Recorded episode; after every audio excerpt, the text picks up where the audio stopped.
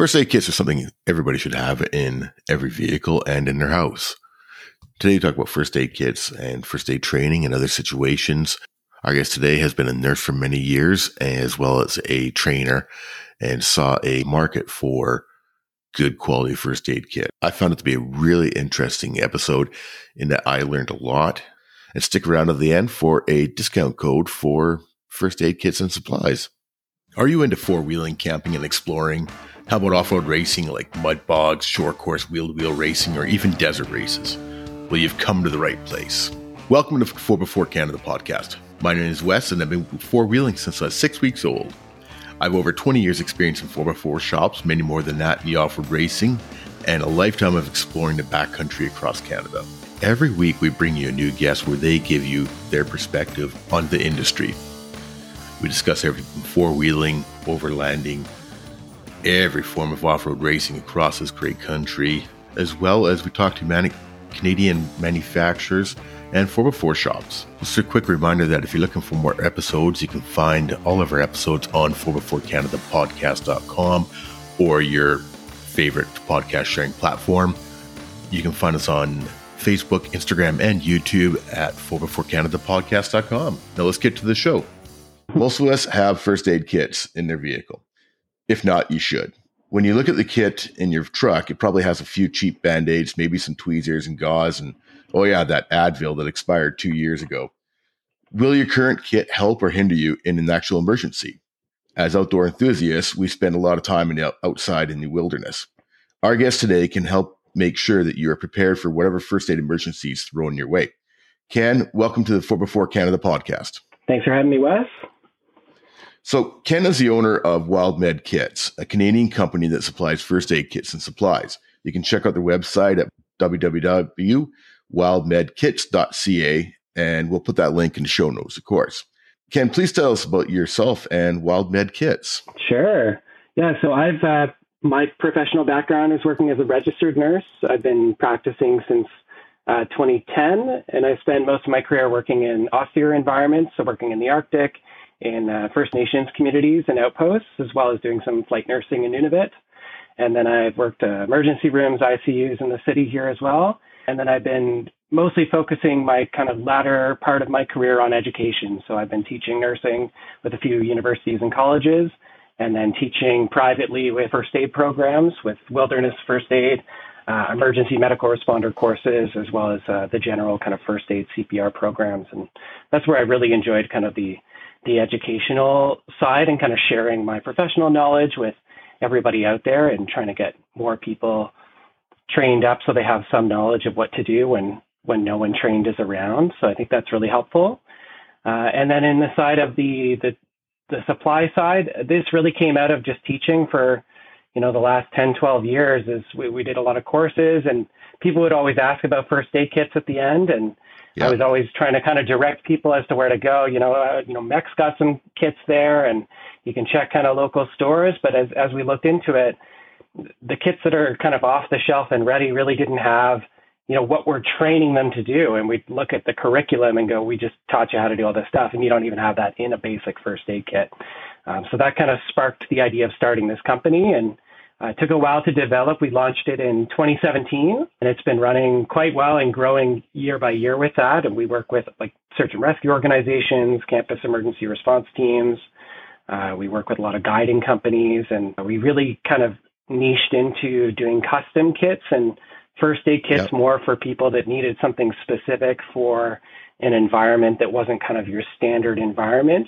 Um, so that's where we really kind of niched out in our product line. Yeah, one of the reasons I, I asked you to come on the show is that I have questions, and I'm sure that the listeners have a lot of the same mm-hmm. questions when it comes to first aid kits. I mentioned to you earlier in the week that, you know, when I sold my Xterra, I forgot to take out the first aid kit and the lift aid there. And now I need a new first aid kit. My old kit was a mix mix mash of stuff I bought from the drugstores and band-aids and just regular stuff, right? But I've been thinking about what to do for a kit. Do I get a $30 kit from Costco and top yep. it up with a few things? Do I get an empty bag and make my own kit or buy a proper kit that's pre-done? There's, you know, going through your website, I'm like, okay, that just pretty much solves that question. Some of these pre-done kits have everything I need.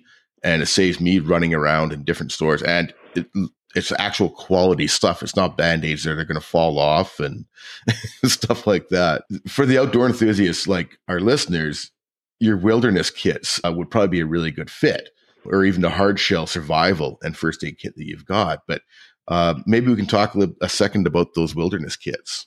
Sure. Yeah, so I, I mean, I, I agree with you. I think we, we face this question all the time of, you know, should I buy an off the shelf kit and kind of supplement, yep.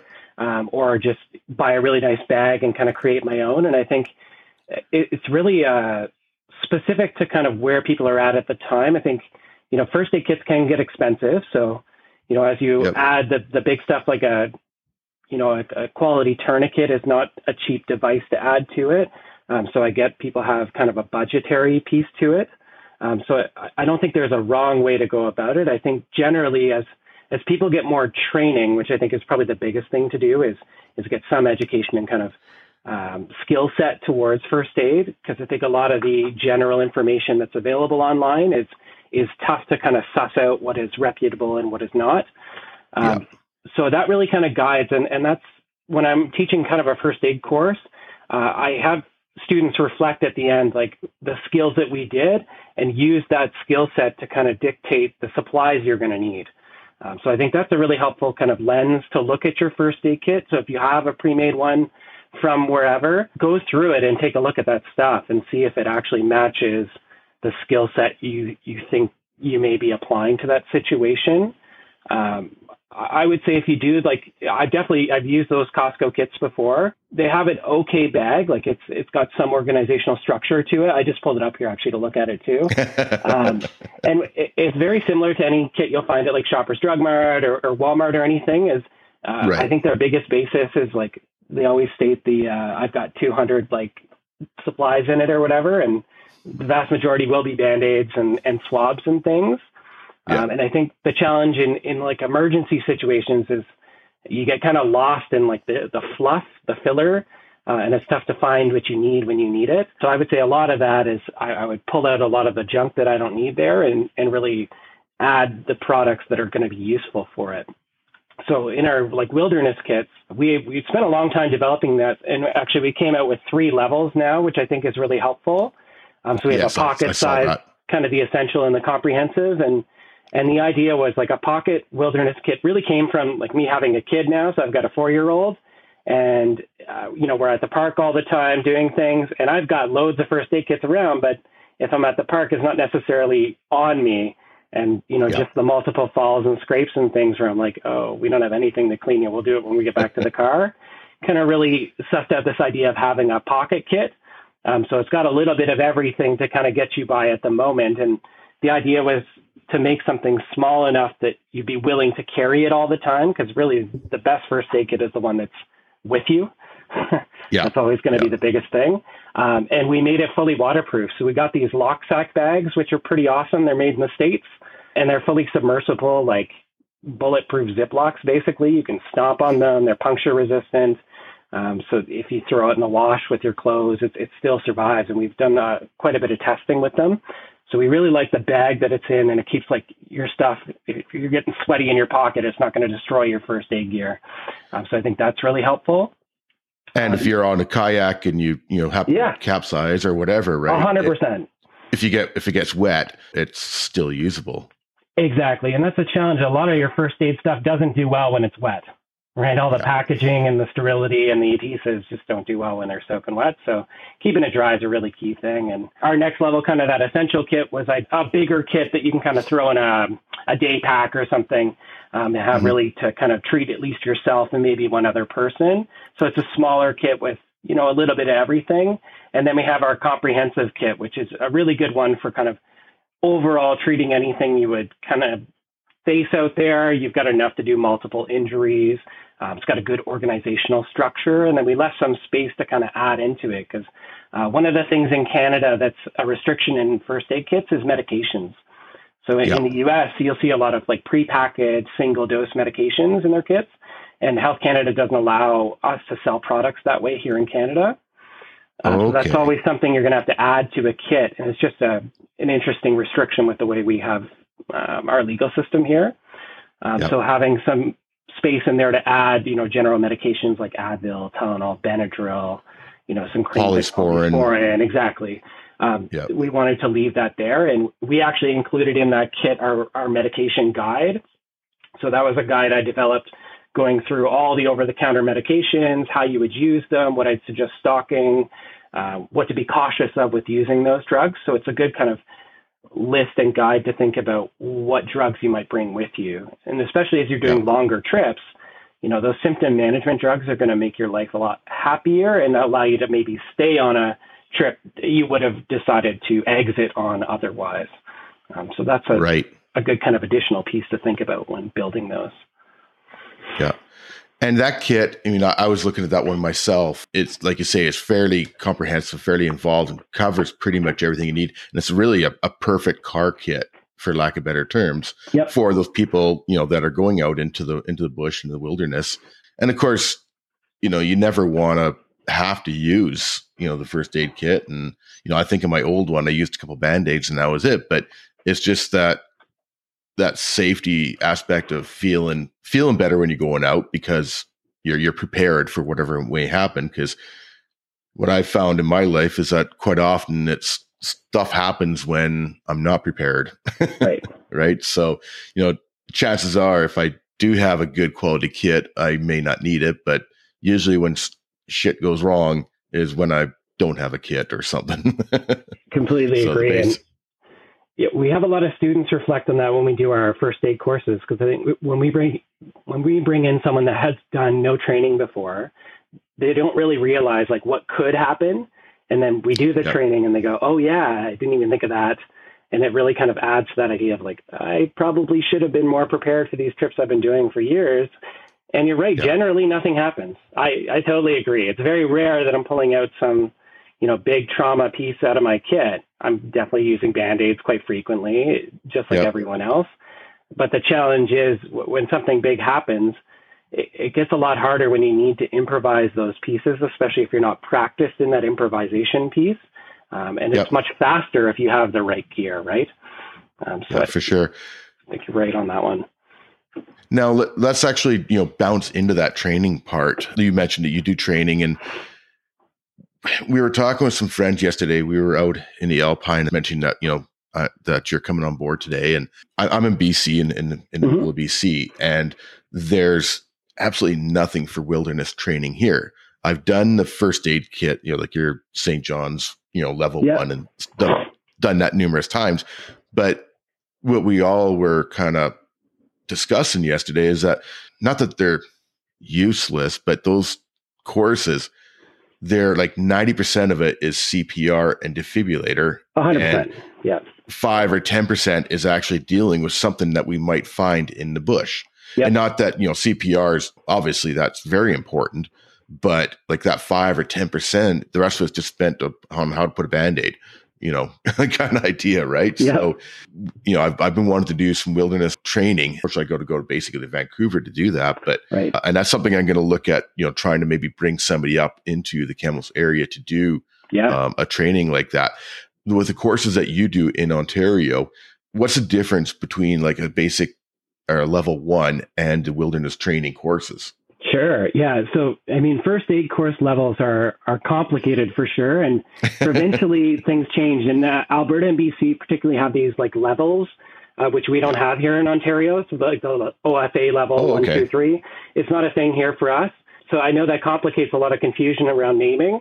Um, in general terms, like what you mentioned with the St. John Ambulance or Red Cross is the, kind of the standard first aid, we'll call it. And you're Yeah. right, that's majority is CPR because really that course focuses on what does someone need to do in the 10 minutes waiting for an ambulance and what Yep. things should they call an ambulance for. That's really the goal out of that course is recognizing, oh my goodness, someone needs an ambulance, so call it.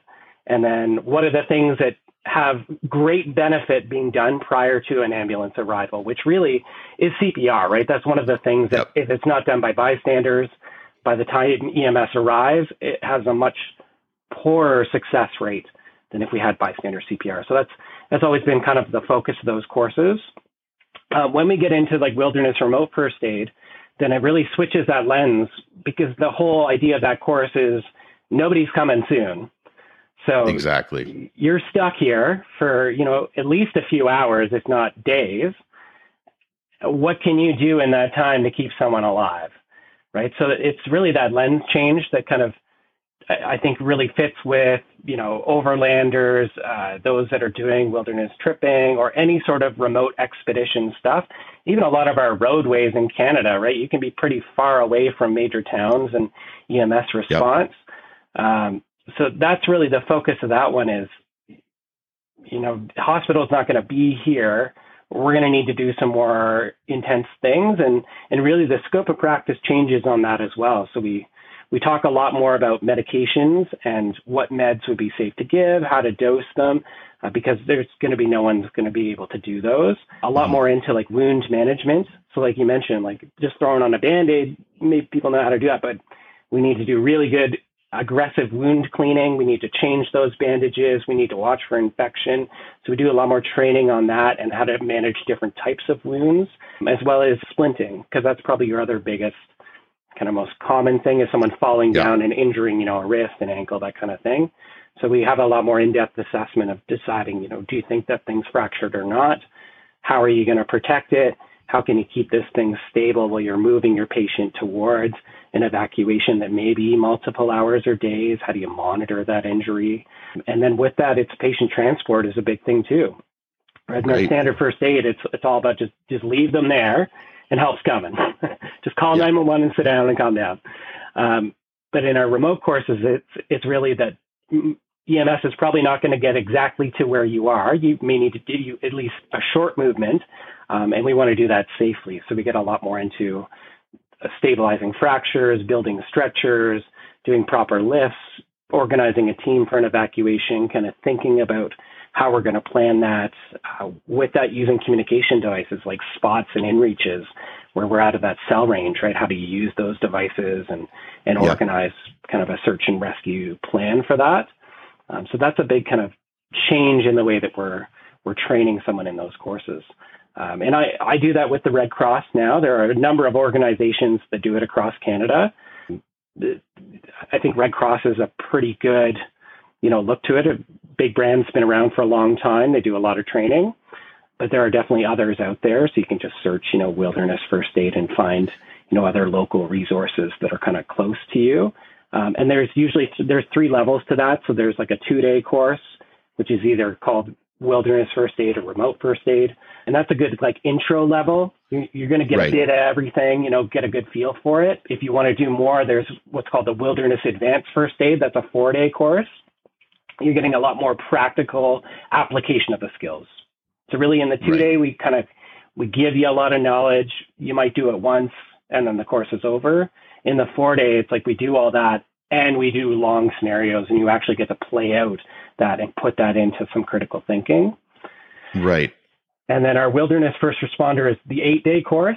Uh, and that's really where you're getting into like you being a search and rescue kind of team member or you're going to be running a rescue. So it's a lot more kind of that team dynamics, how to run a rescue, how to build a big kind of first response kit, how to use yeah. some of the more advanced stuff like oxygen and airways, um, and how to apply those to patients. Um, so that's kind of how that training works. Is there's definitely different levels to it, and usually you can bridge from one to the other. So that's what I was going to say. Yeah, start off with that two day course, yeah, which exactly. would probably do for a lot of you know people like myself. 100%. You know, just outdoor outdoor enthusiasts, and you know when we're talking about this, we were up in the Alpine, and we were two hours from the nearest um, town that had any service for first aid, and half the time with you know shortages right now, half the time that emergency room is closed. Yeah. So it's another hour to Kamloops. And so you know, we're looking at a three hour thing. So, I mean, like you say, nobody's going to be out there fast. So, you know, you got to learn how to take care of these wounds and splints and, you know, simple yeah. things like that. Now, one of the things that we were talking about is one of the big things to come out in first aid in the last 10 years is tourniquets. And sure. tourniquets, from my understanding, if you don't know what you're doing can actually cause a lot of problems. You know, if they're too tight, or apparently, I just learned yesterday that you're, and I may be wrong on this, but I was told that you actually have to release them every once in a while just to keep the blood flowing a little bit. Is that correct? It's interesting. Yeah. So it, tourniquets, like you said, came kind of back into mainstream play in the last, you know, five, ten years.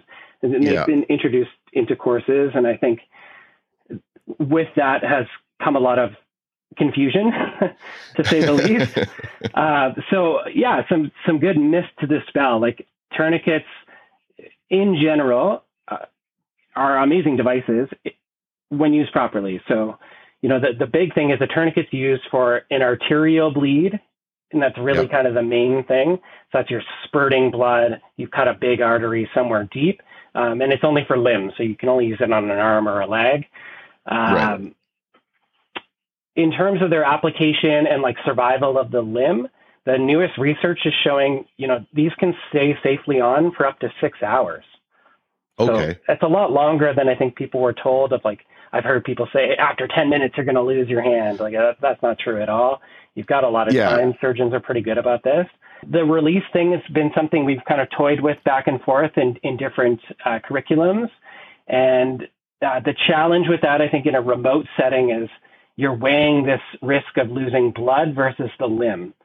So, you know, if you're releasing, you are losing blood with that release, and, and you are theoretically maybe getting some circulation to that limb. But the risk of losing that blood is definitely going to outweigh any recirculation of the limb benefit. So the, the latest research has shown, or the curriculum ideas in a wilderness setting, is if we apply a tourniquet, which is the fastest way to stop bleeding. So that's an advantage, yeah. right? In the States, this is a much bigger thing than Canada. Uh, it's slowly coming into practice here because in the US, they do a program called Stop the Bleed, which is a public run campaign to train everybody how to apply tourniquets and that. And that's, you know, due to the nature of having more severe civilian trauma events there. Right. We don't have as much of that um, public training here in Canada yet, although I, I would imagine that is coming. And their recommendation is if you have a tourniquet and there's severe bleeding, just throw it on. And that's totally acceptable, right? EMS response, fast way to stop bleeding. It's it's a very easy device to use once you know how to do it and you've been trained on it. And it has low risk if, you know, taken off in the next, you know, four to six hours. So for most people, getting to a trauma center in an hour, uh, that's not an issue. Right in a wilderness context where that may not be feasible, getting them out in that time frame. The biggest kind of thought is if you've applied a tourniquet just to stop bleeding quickly, what you can do in the next amount of time now is to go to the actual wound site and try to manage the bleeding at the site. And we teach a lot right. about wound packing, where we're actually like packing into a wound um, t- to apply that directed pressure. Uh, so what you can do, or what most of the recommendation is, it's within that first hour of tourniquet application, if you can get a really good wound packing and control of pressure on the site, you can attempt to release the tourniquet. If there's no bleeding, then you've managed it in a lower risk way. If right. it keeps bleeding, just put your tourniquet back on and leave it. Right. Okay. That that all makes sense. When you think about it that blood loss is a bigger concern 100% than limb loss because if you lose a lot of blood, you may not have a life. Yeah, exactly. Yeah, so, and you can't get blood, right? We we can't do that in the field, and we can't train people even to do IVs. So, I mean, that's yeah. a that's a big restriction. So, I'd rather live yeah. than lose my arm, right? And that's kind of the idea of that training is that we use this life over limb phraseality yeah. to it. Yeah, that that totally makes sense. Going back to another situation and, and something that we were talking about yesterday when we were out was burns. Yep. You know, usually, like if you burn yourself on your stove at home, you run cold water over it, or you, you go to the fridge and you grab your your frozen peas and put that on, right? In the wilderness, you don't always have the opportunity to have cold water or something cold uh, there to put on the burn. In that case, what do you recommend doing with that? Yeah, so you're right. Burn management, definitely the number one treatment is cool the burn as quickly as possible. So we should always have water of some point that we're going to drink because we kind of need that to live.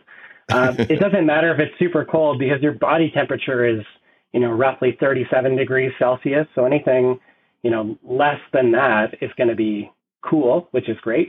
Yep. Colder would be better, but you use what you got. Um, and I would just, you know, submerge whatever it is, ideally in water. So if it's like a finger or something, you can just stick it in a water bottle.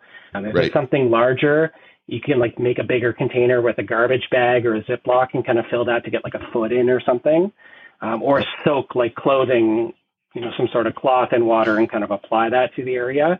Uh, but that's the that's biggest thing idea. that burns is uh, the quicker you cool it and the longer you cool it initially, they say 10, 15 minutes of cooling at least, the less chance of the burn progressing in levels because we're kind of like a big steak. So the, you know, the theory of cooking steaks is you want to put it on the barbecue and take it off before it reaches that level you want because it keeps cooking on the plate, right? Right. And, and we're the yep. same way. You have that exposure to the thermal the heat. Once you remove your your skin from that heat source, you are still cooking. So if you leave it, you may take what was a superficial burn and it may progress to a partial thickness. Whereas yep. if you cool it, you can stop that progression and now this injury is not as severe.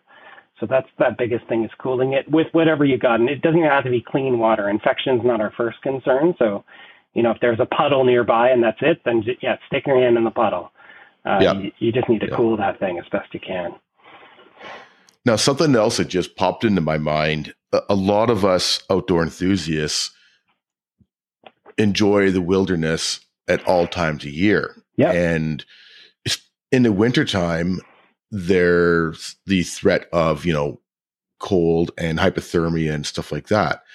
And I'll be flat out honest with you. I don't really know what to do in the case of the hypothermia because I try and avoid cold. yep. I'm I'm not a huge cold person, so but I mean, there's instances where you know we've been out four wheeling in and doing some snow wheeling and that, and maybe you know, or or doing snow like I do a lot of snowshoeing actually. So if something does happen in case where he's trying to get into some of the hypothermia, what are some of the steps that you should take to help alleviate that or to get you back to safety properly? Sure. Yeah. So uh, number one would be on the prevention side. Um, dressing in layers is the biggest thing in winter because like you say, you're on and off snowmobiles or ATVs or yep. you know, you're hiking, then you're stopping. So your your heat level is going up and down. And if you're just wearing like a t-shirt and a Canada Goose jacket, you don't really have a lot of options of what you're going to wear here. Um, so having multiple layers where you kind of start with something next to the skin that's going to have a heat retention property when wet, so that would be wool or polyester. Kind of the worst thing to wear is cotton because cotton mm-hmm. holds moisture, but it has no heat retaining properties when wet. So really avoiding okay. cotton is a big one. Um, and then having, you know, layers on top of that, like a fleece kind of jacket, um, some sort of sweater, and then some sort of wind breaker on top. And then you can flip back and forth to allow that kind of sweat and moisture to get out. Because a big thing that's an issue when you're cold is being cold and wet. Because wet exactly. skin is going to steal heat much faster than dry skin. So that's the big balance is you need to stay dry.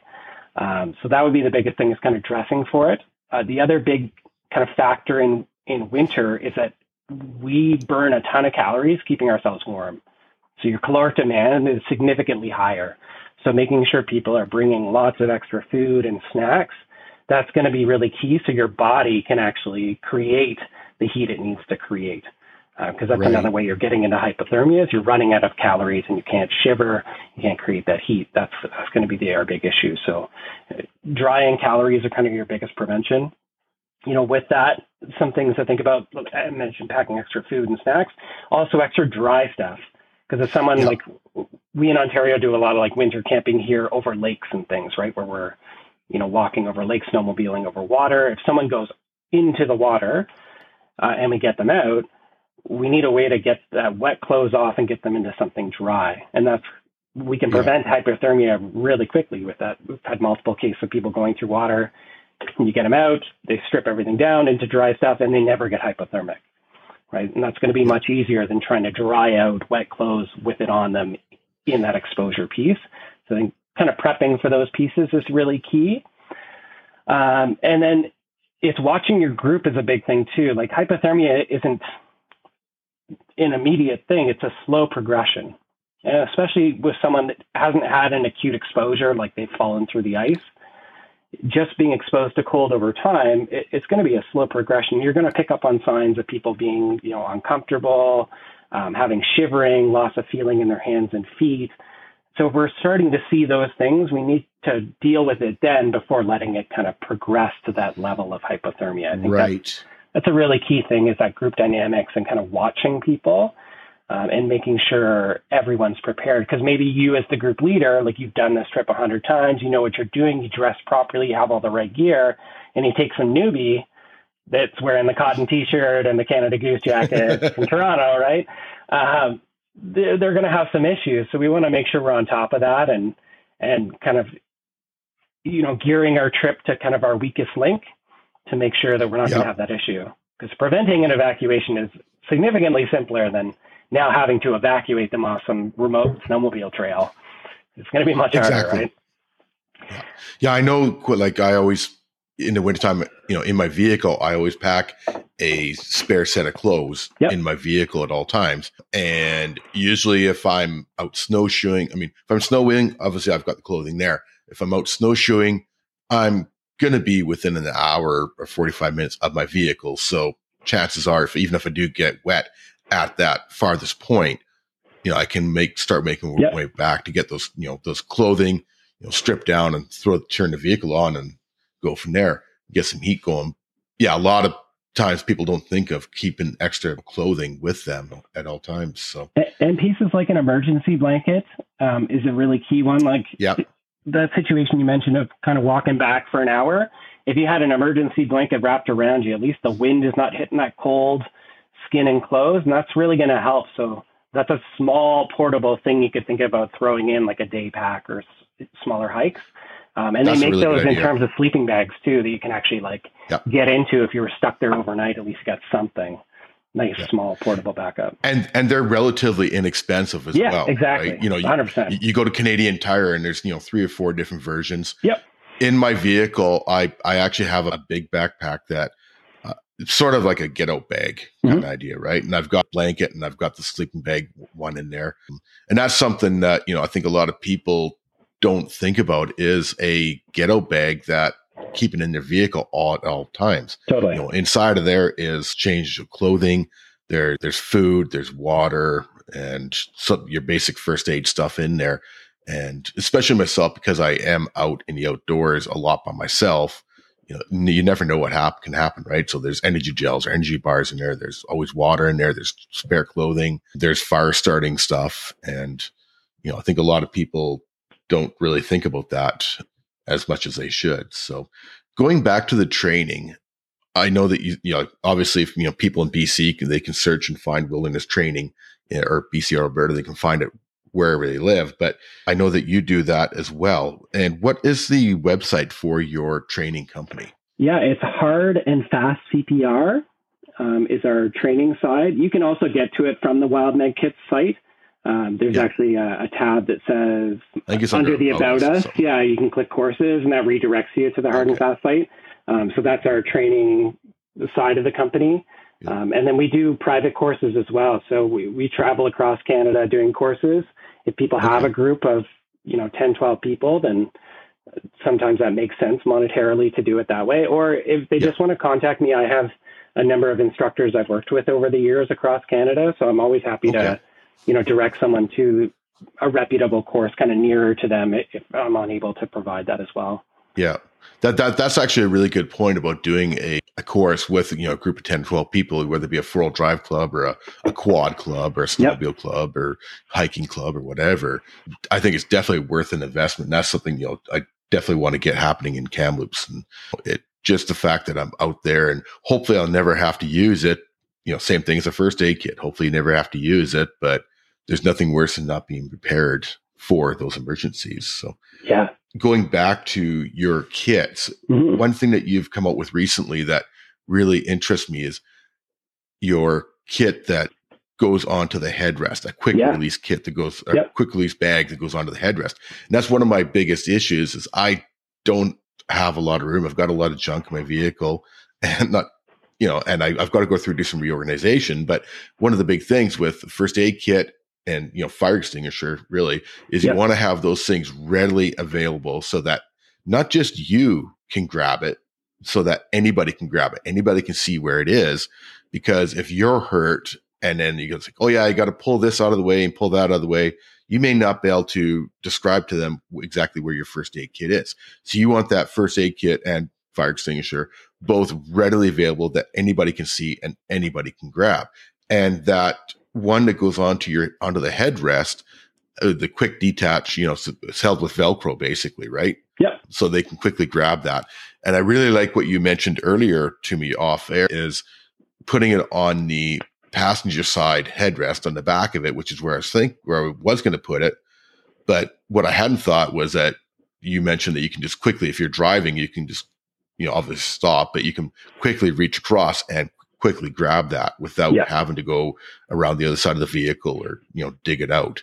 And I think that's something that, you know, that that's probably the way I will end up going uh, when I do get a kit from you because, and you mentioned that you are working to having a, you got the bag separately right now, but you are working towards having the kit, a whole bag complete with all the pieces that you need in there.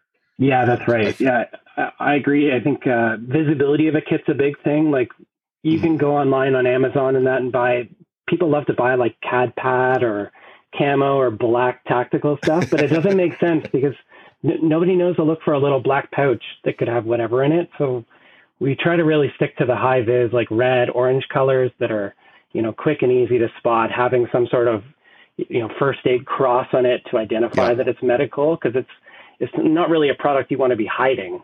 And as you mentioned, maybe it's you that's injured, right? If you're the one that's injured, somebody else may be grabbing your gear to use for you. So you, you want to make yeah. that not a hidden secret in your in your in your stash as well.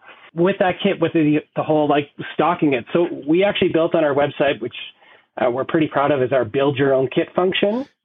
Right. Yes. So that's something people can do is they can actually choose that bag, and it kind of leads you through step by step thinking about each you know category of first aid, where you can really go through and kind of pick um, gear that you think is going to work. And we've we've tried to modularize a lot of things. So there's you know a bandage refill kit, there's a burn kit, there's an eye injury kit. So everything's very kind of um, detailed into exactly what you need and quick grab and go things. And all of those kits actually have instruction guides on the back of them. So they're good kind of quick reference material as well as you had mentioned previous uh, our reference guides as well. I think that's a key thing to have is yeah, that's something I noticed reference. on your website that I thought was a brilliant idea. Yep. Is these small little quick reference cards? Yeah, I believe they're laminated. Yep, yeah, they're they're uh, like a plastic credit card. Yeah, exactly, and just these quick reference guides because going back to, I mean, you know, you may be trained up, you may know everything in the world there is to know about first aid, but you may be passed out. So somebody that may not have the experience can look at these quick reference guides exactly. and, and they're they're you know sort of simple and basic, at least trying to help the person go through and get you know get what needs to be done, whether they have a you know your kit or not. That's something that everybody should have in their first aid kits is these totally. little quick reference guides. And the other thing too with that is that some people don't handle pressure as well. Yep. So maybe easier just to look at those quick reference guides instead of and I and I think that you know handling under pressure is probably one of the most important and key things in a first aid situation is you know take a deep breath and assess the situation. And I know that's what is taught in 1st mm-hmm. aid courses. Take a big breath assess the situation and go from there. Those those refer- quick reference guard cards are I think a brilliant idea. Oh that's great. really really good idea. One of the other kits that I noticed on your website is a pet kit. Yep yeah, so we developed this kit with uh, a friend of ours that owns a service dog training company in Petawawa. Um, she works with a lot of military members, so we we did a lot of mm-hmm. research with this and worked with some vets out of uh, Guelph University that I've worked with before, kind of developing this kit.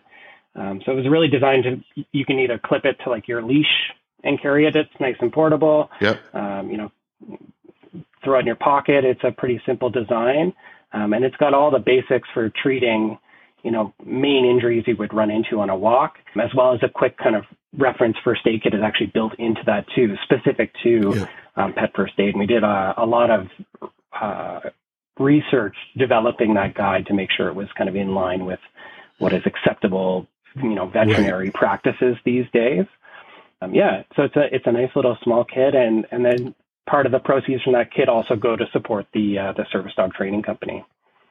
Oh, that's great. That's yep. great. Yeah, that's something I actually hadn't thought about. You're not going to throw a band-aid on it on your dog's paw. Yeah. idea, right? so it's yeah, something I hadn't really thought about that animals or pets um are different than us and they therefore they require different different first aid help, right? Yep. So let's talk about your subscription boxes.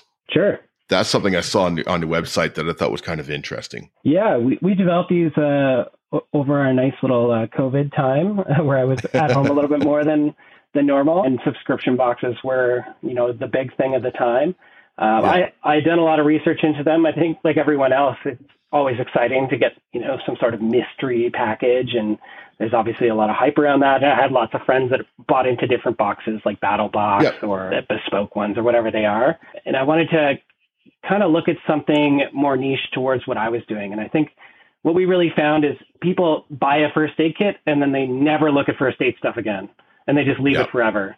But first aid stuff expires, you know, it goes bad, especially in vehicles. Like that adhesive is only going to last, you know, a couple of years before it sort of dries out.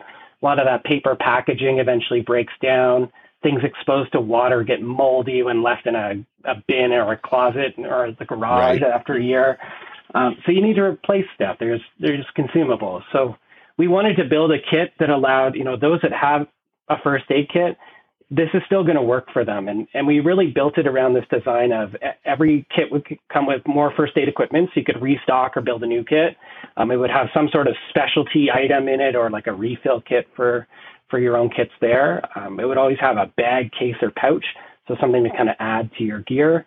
Um, we right. have some really nice patches that we've included, like hook and loop patches, which I think a lot of people are into, you know, either collecting yep. or adding to bags and that kind of piece. Um, and then we've linked in preparedness as well. So we always have something kind of survival related, which is really, you know, on the cusp of first aid. And when we get into, like you were mentioning, that shelter and fire, that's really part of wilderness first aid because you're going to need to survive in order to be yep. alive out there as well. So we've kind of mixed that in. Um, and then we always include a reference guide or piece of material. And we've been doing a blog post each time we release it. So we're trying okay. to really mix that education with product to yep. provide some kind of on the go quick reminders or you know new ways of doing things to really mix in that education and supply because I think the two marry really well together um, and I think a lot of people have, you know, bought stuff that they don't really know how to use, but look cool. I've definitely been bad at that in the past. Yep. Um, so I think having some instruction on that is really helpful. That you can watch a quick video, read a quick blog, just as a good reminder of how that stuff works. Definitely thinking about people buying stuff that they don't know how to use. I mean, obviously, you know, going back to the whole training thing, but a couple years ago, I was out with some people and we're doing a short little hike on we're four wheeling, but we did a little side hike, and somebody banged their head on an overhanging rock.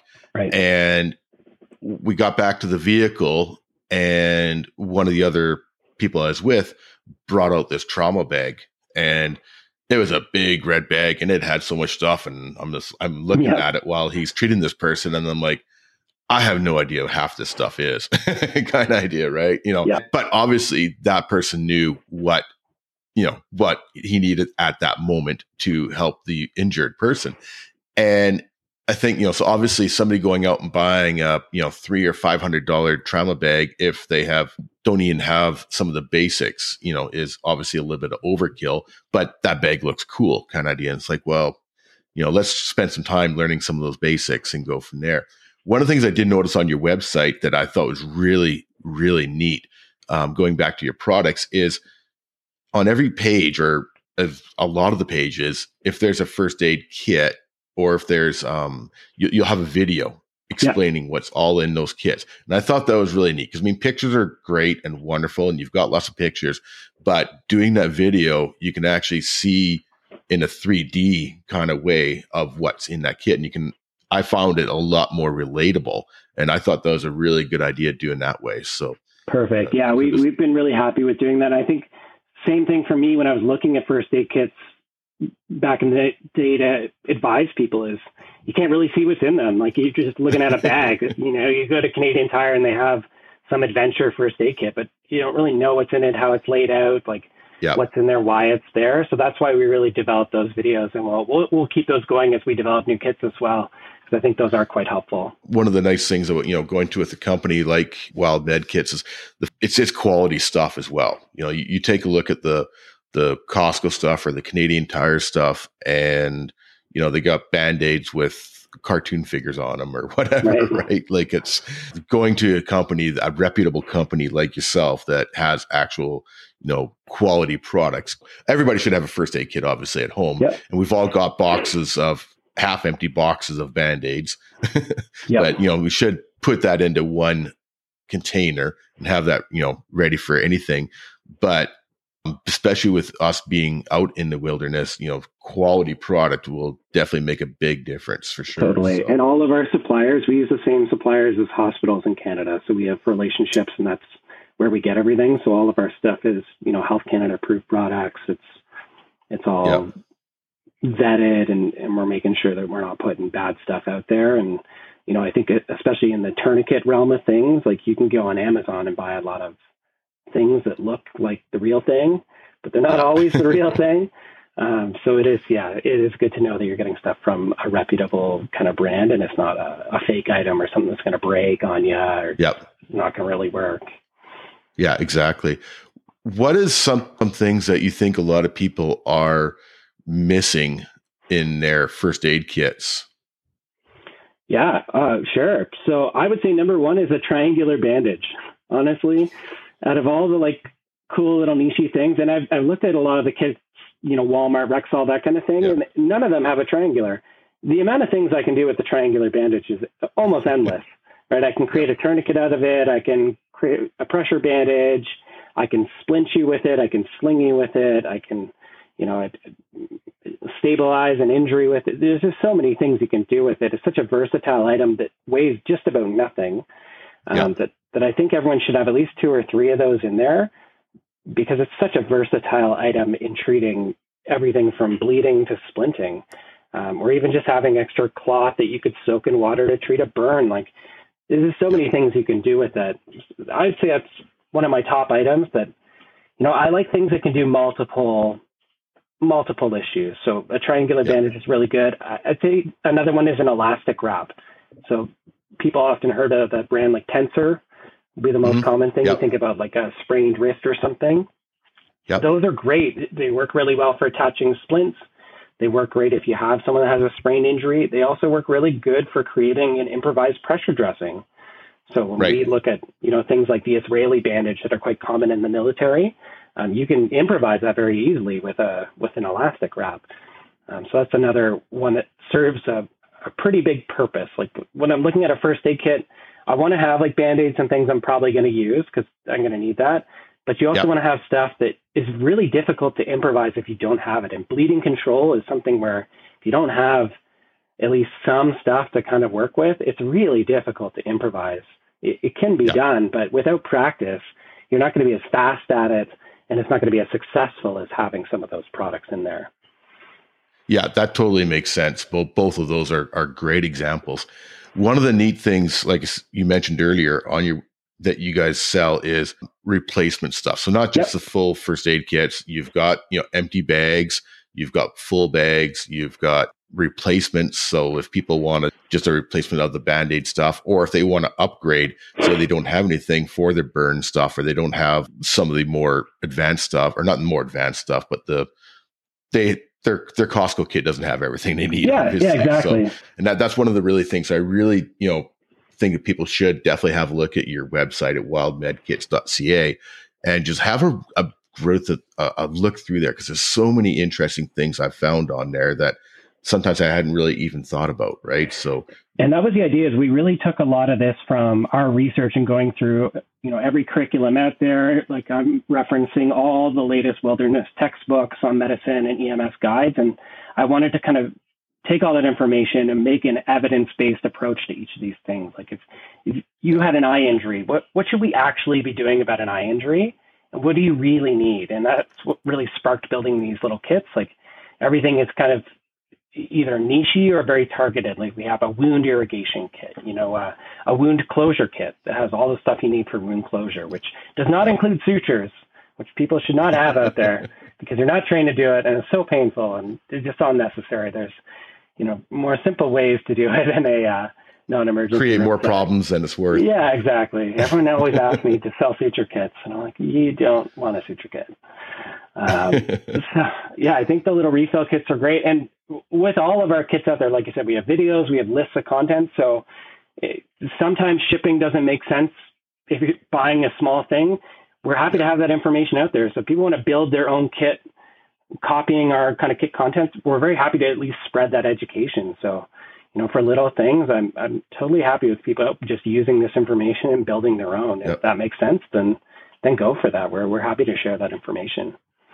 Yeah, it may not be worth sending, you know, shipping a twenty dollar kit across the country, right? But yeah, but definitely i think you know the education like you say is a huge part and i do recommend that people check your website out not only for the education but for you know if you're looking at hey i do need a new kit you guys have got some really neat kits out there especially the wilderness kits yep. and i think those are what you know a lot of us should have in our vehicles obviously you know the basics because you know right now i've got a little $10 kit that i found in my garage kind of idea right yep. but um going to that that tearaway kit on the headrest, I think is you know the way that I will end up going myself. Great. And but even looking at your your website, like I say, all the videos of each you know kit, I think is was a great idea because like I say, you can see it 3D, and like you mentioned, you know people don't want or aren't going to buy it at least from you. At least they'll have an idea what they do need to buy. Yeah. Because you know sometimes the shipping is is more than a product, right? So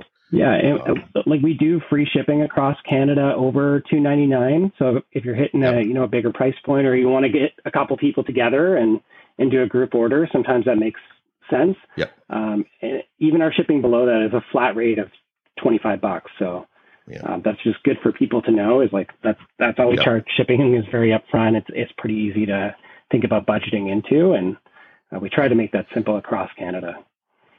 No, that's fair enough. Is there anything that that you feel that we missed in this conversation? I think it's a great conversation to begin with. Yeah. But uh, is there anything that you do feel that we missed?